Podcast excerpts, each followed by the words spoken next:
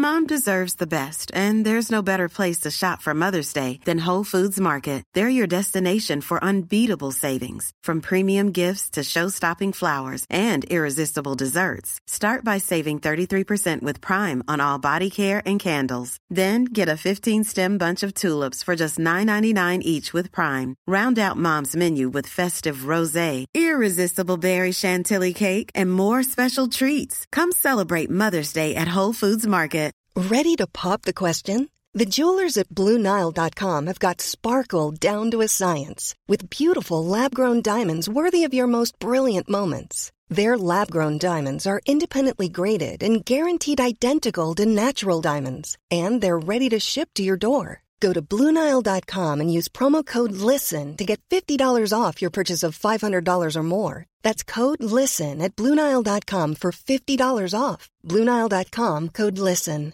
Hiring for your small business? If you're not looking for professionals on LinkedIn, you're looking in the wrong place. That's like looking for your car keys in a fish tank. LinkedIn helps you hire professionals you can't find anywhere else, even those who aren't actively searching for a new job but might be open to the perfect role. In a given month, over 70% of LinkedIn users don't even visit other leading job sites. So start looking in the right place. With LinkedIn, you can hire professionals like a professional. Post your free job on linkedin.com slash people today. صفحه 543 آنهایی که به وضع کنونی هند نگاه می کنند ممکن است چنین تصور کنند که نویسندگان بومی در باب آبادانی پیشین هند مبالغه کردند. اما شهرهای متروک و کاخهای ویران و کاریزهای مسدود که هنوز هم دیده می شود با مخازن عظیم و آببندهایی که در میان جنگل هاست و سنگفرشها، چاهها، کاروانسراهای فرو ریخته، راههای شاهی و شهادت مسافران آن زمان در متقاعد کردن ما هم داستانند که آن مورخان دلایل خوبی برای این تعریف و ستایش داشتند. Ready to pop the question? The jewelers at BlueNile.com have got sparkle down to a science with beautiful lab-grown diamonds worthy of your most brilliant moments. Their lab-grown diamonds are independently graded and guaranteed identical to natural diamonds, and they're ready to ship to your door. Go to BlueNile.com and use promo code LISTEN to get $50 off your purchase of $500 or more. That's code LISTEN at BlueNile.com for $50 off. BlueNile.com code LISTEN. Wow! Nice! Yeah! What you're hearing are the sounds of people everywhere putting on Bombas socks, underwear, and t-shirts made from absurdly soft materials that feel like plush clouds. Yeah, that plush. And the best part? For every item you purchase, Bombas donates another to someone facing homelessness. Bombas. Big comfort for everyone. Go to bombas.com slash ACAST and use code ACAST for 20% off your first purchase. That's bombas.com slash ACAST. Code ACAST. شاه جهان که سلطنت را با قتل برادرانش آغاز کرد از کشتن پسرانش قافل ماند و مقدر چنین بود که یکی از آنها سرنگونش کند. در سال 1657 قدرتمندترین این فرزندان یعنی اورنگزیب از دکن قیام کرد. شاه جهان مثل داوود به سردارانش دستورهایی داد که سپاه شورشی را شکست دهند و اگر مقدور باشد پسرش را زنده دستگیر کند. توضیح هاشی. اشاره است به ماجرای مشابه داوود و پسرش ابشالوم که بر او شوریده بود. مترجم. ادامه متن. اورنگزیب همه نیروهایی را که به مقابله او فرستاده شده بود مغلوب کرد. پدرش را اسیر و در قلعه آگره زندانی کرد. شاه معزول مدت نه سال در آنجا روزگار تلخی را گذرانید. پسرش هرگز به دیدنش نیامد. فقط دختر وفادارش جهان آرا ملازمش بود.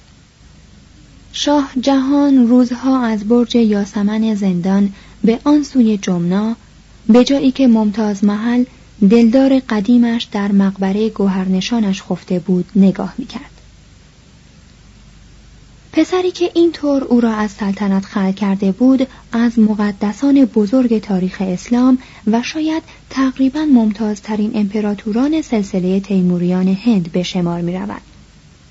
ملایانی که او را تربیت کرده بودند ذهنش را چنان با مسائل دینی اشبا کرده بودند که شاهزاده جوان روزگاری به فکر ترک شاهی و جهان افتاده بود و می‌خواست زاهد بشود در تمام عمرش سوای استبداد و سیاستمداری زیرکانش سوای مفهومی که از اخلاقیات معمول مذهبش داشت مسلمانی مؤمن و متعصب باقی ماند.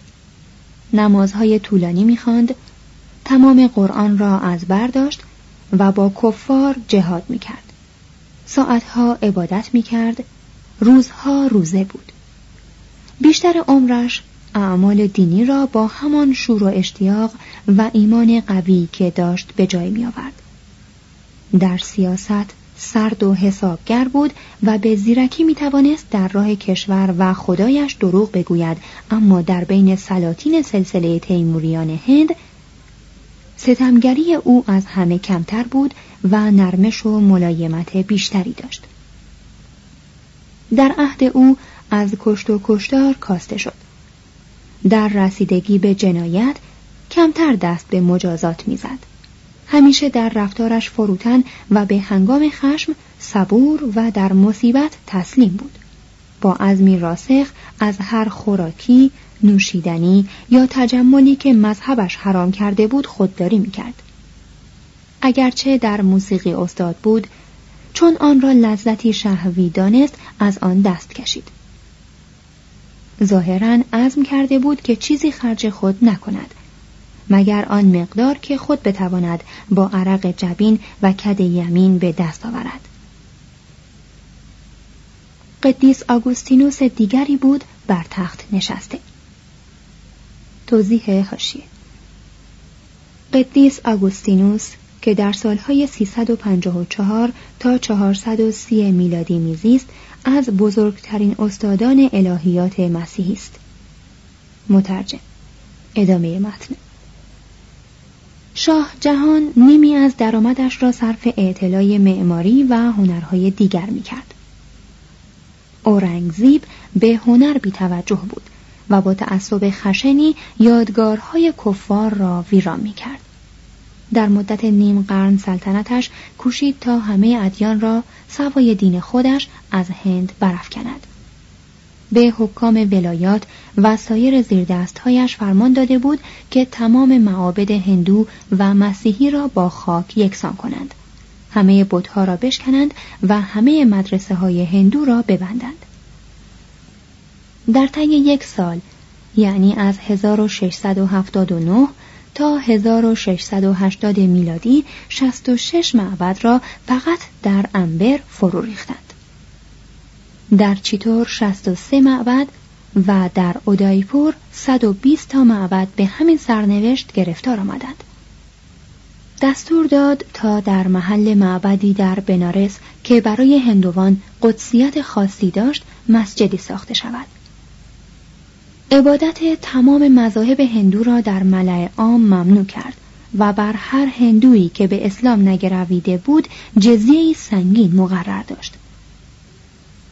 در نتیجه تعصب او هزاران معبد که نشانه یا کانون هزاران ساله هنر هند بود به ویرانه مبدل شد امروزه با نگرشی سطحی به هند هرگز نمی‌توان دریافت که روزی این سرزمین چه زیبایی و چه شکوهی داشته است اورنگزیب مشتی هندوی ترسو را مسلمان کرد اما هم سلسله خود را برباد داد و هم سرزمینش را تعدادی از مسلمین او را چون اولیا می پرستیدند. اما میلیون ها مردم خاموش و حراسناک هند در او به چشم دیوی نگاه می کردند. از تمقاچیانش می گریختند و برای مرگش دعا می کردند. در عهد سلطنت او امپراتوری تیموریان هند به اوج خود رسید و به دکن هم گسترش یافت. اما این قدرت پایه ای در دلهای مردم نداشت و محکوم به این بود که با اولین جنبش خسمانه و نیرومند فرو ریزد خود امپراتور در آخرین سالهای عمرش کم کم فهمید که با تنگ نظری زاهدانش میراث پدرانش را نابود کرده است. نامه هایی که در بستر مرگ نوشته اسناد ترحم انگیزی است. نمی‌دانم کیم، کجا خواهم رفت یا چه بر سر این گناهکار پرمعاصی خواهد آمد. تمام عمرم به بی سمری گذشته است. خدا در قلبم بود این همه چشمهای بیفروغم نور او را نشناخت در آینده برای من امیدی نیست و تب برطرف شده و فقط پوستی باقی مانده بسیار گناه کردم و نمی‌دانم چه عذابی در انتظار من است رحمت خداوند بر شما باد. وصیت کرده بود که تشییع جنازهش زاهدانه و ساده انجام گیرد. هیچ پولی برای کفن او خرج نکند مگر چهار روپیه‌ای که او با کلاه دوزی به دست آورده بود. گفت روی تابوتش را با یک تکه کرباس ساده بپوشاند. برای فقرا سیصد روپیه گذاشت. و این دستمزدی بود که از استنساخ قرآن به دست آورده بود. در هشتاد و نه سالگی درگذشت. عمری بس دراز یافته بود. در ظرف 17 سال پس از مرگش امپراتوریش تجزیه شد. اکبر عاقلانه حمایت مردم را نسبت به خود جلب کرده آن را پشتیبان خیش قرار داده بود. این حمایت بعدا با ظلم جهانگیر ولخرچی شاه جهان و تعصب اورنگزیب از دست رفته بود. اقلیت مسلمان که قبلا از گرمای هند سست شده بود اینک همیت نظامی و نیروی جسمانی اولیه را از دست داده بود. هیچ سرباز تازه نفسی هم از شمال نمی آمد که از فرو ریختن کاخ عظمت آنان جلوگیری کند. در این میان از نقاط دوردست مغرب زمین از جزیره کوچکی بازرگانانی فرستاده شدند تا ثروت هند را دستچین کنند چیزی نگذشت که نوبت توفنگ ها فرا رسید و همان جزیره کوچک امپراتوری عظیمی را تصرف کرد که در آن روزگاری هندو و مسلمان دست به دست هم داده یکی از تمدنهای بزرگ تاریخ را ساخته بودند.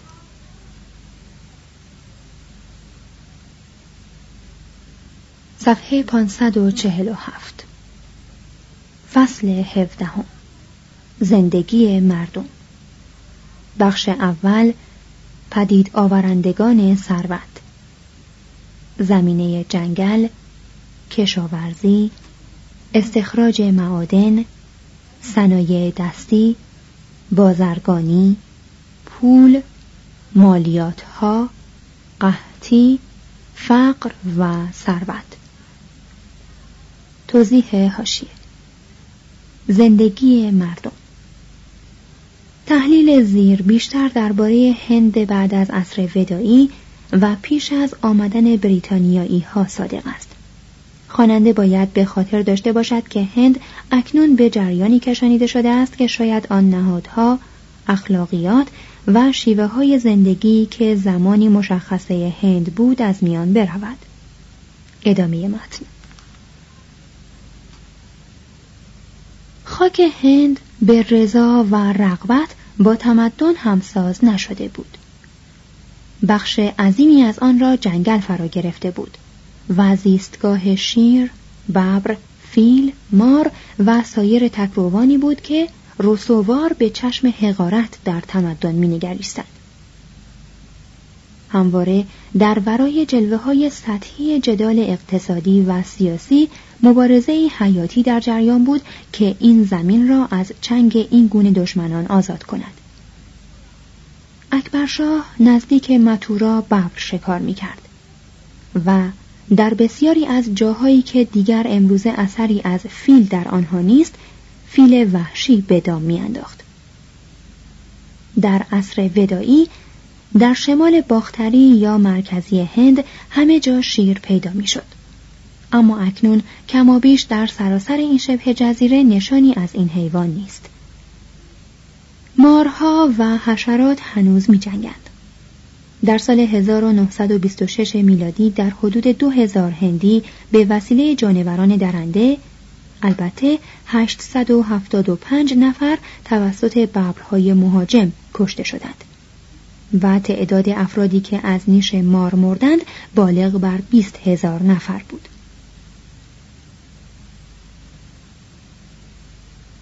به تدریج که زمین از چنگ جانوران وحشی آزاد می‌شد آن را به کشتگاه برنج حبوبات ارزن و انواع سبزی و میوه تبدیل می کردند. در بخش اعظم تاریخ هند اکثریت جمعیت این سرزمین ممسکانه از همین غذاهای طبیعی تغذیه کردند و گوشت و مرغ و ماهی را برای نجسها و توانگران گذاشتند. توضیح هاشیه ویجای نگر از این قاعده مستثنا بود. مردم آنجا مرغ و گوشت البته بجز گوشت ورزو و ماده گاو میخوردند. آنها از مارمولک و انواع موش و گربه نیز تغذیه می‌کردند. ادامه متن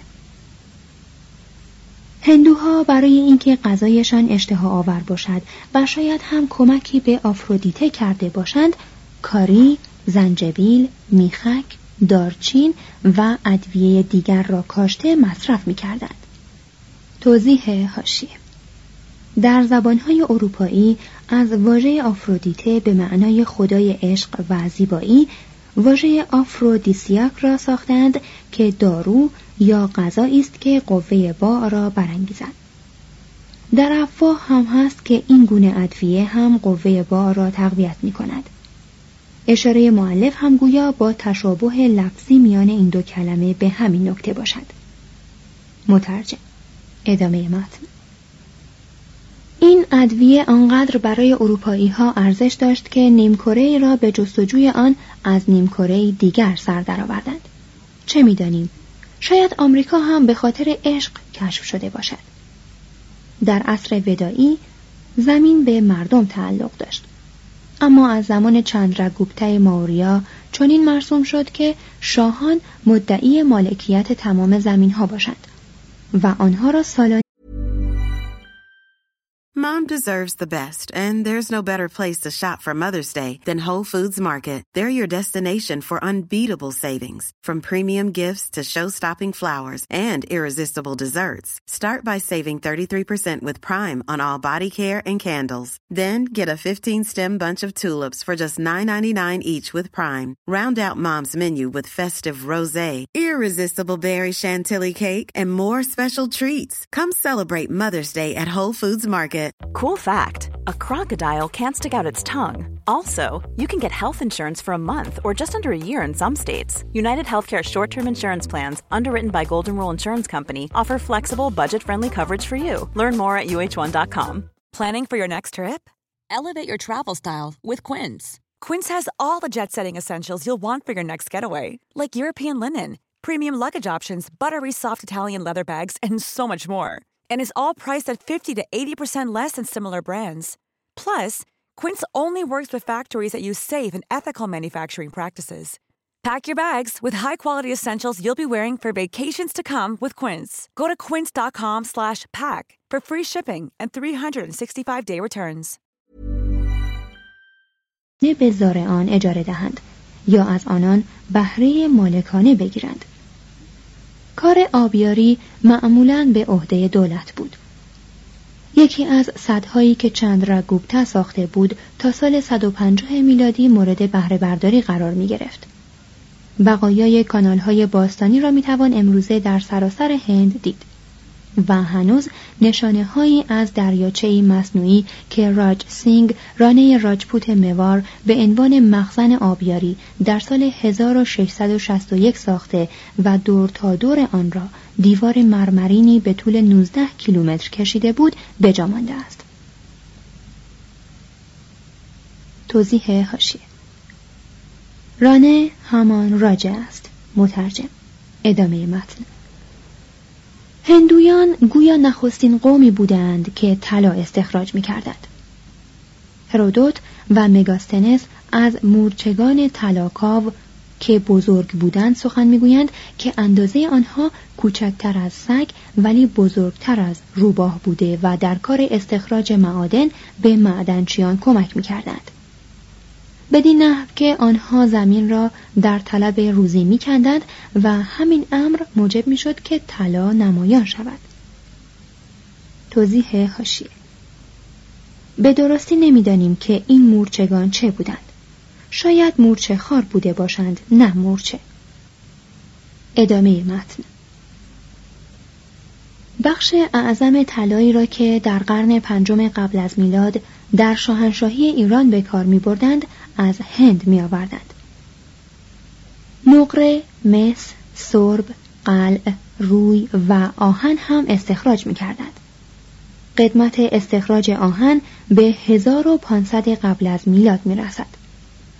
فن آب دادن آهن و چدن ریزی مدتها پیش از آنکه در اروپا شناخته شود در هند تکامل یافته بود. مثلا ویکرم مادیتیا در حدود 380 میلادی یک ستون آهنی برافراشت که امروزه پس از پانزده قرن هنوز از جلا نیفتاده است. برای دانش فلزگری جدید کیفیت این فلز یا روش ساخت آن که نه زنگ می‌زند و نه خورده می شود هنوز یک راز سر به مهر است. پیش از حجوم آریایی ها به هند یکی از صنایع مهم این کشور گداختن آهن در کوره های کوچک زغالی بود. انقلاب صنعتی به اروپاییان آموخت که چگونه این فرایند را به مقیاسی وسیعتر و ارزانتر انجام دهند و در این میان صنعت هند از این رقابت از میان رفت فقط در عصر حاضر است که منابع سرشار معدنی هند از نو کشف شده و مورد بهره برداری قرار گرفته است به نظر می رسد که قدمت کشت پنبه در هند بیش از هر جای دیگری باشد. ظاهرا در مهنجودارو از پنبه پارچه می بافتند. کهنترین مرجعی که در آن به پنبه اشاره شده نوشته های هرودوت است. او با نوعی تجاهل العارف دلنشین می‌گوید برخی از درختهای خودرو در آنجا به جای میوه پشم دارند که از نظر لطافت و کیفیت مرقوبتر از پشم گوسفند است و هندیان از این درختها پارچه می سازند. جنگ های رومیان در خاور نزدیک سبب شد که آنها با این پشم که از درخت تولید می‌شد آشنا شوند.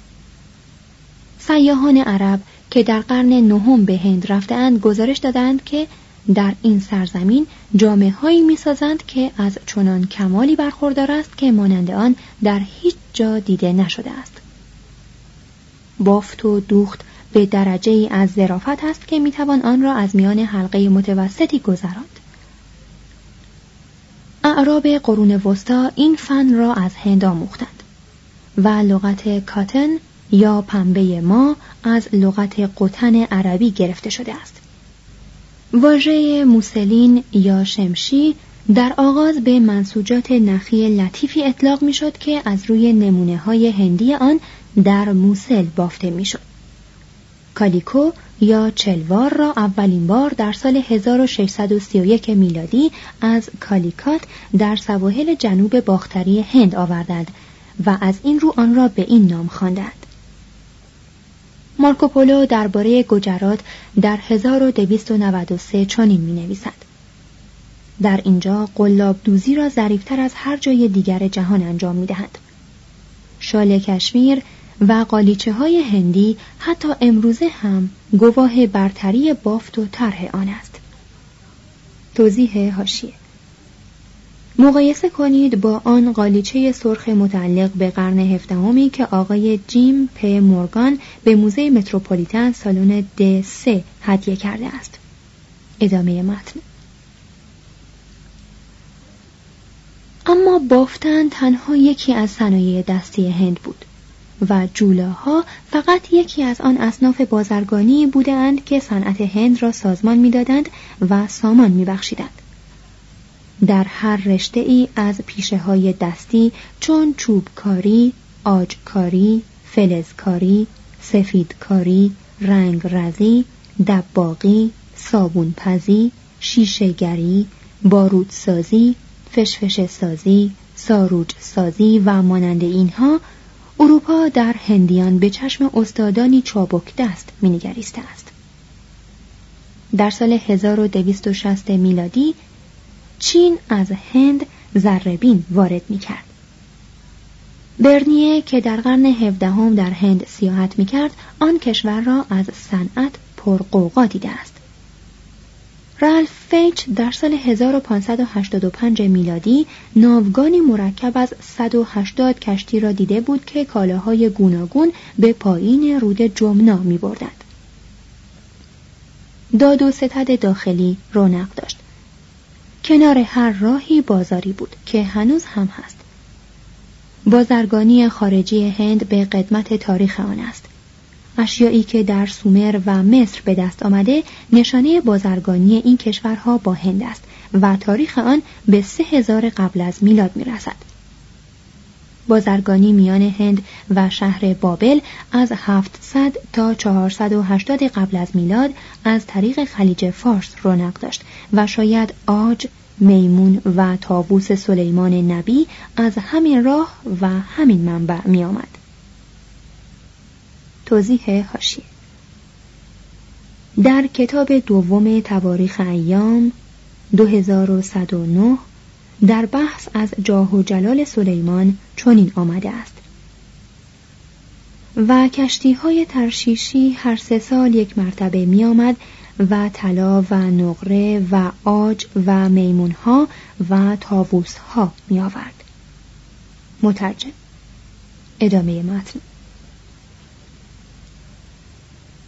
کشتی های هند در عهد چندرگوپتا تا برمه و چین نیز رفت و آمد می کردند و بازارهای هند دراویدی در قرون قبل از میلاد مسیح و پس از آن پر از بازرگانان یونانی بود که هندیان آنان را یونا یعنی یونیایی میخواندند. توضیح هاشیه یونا.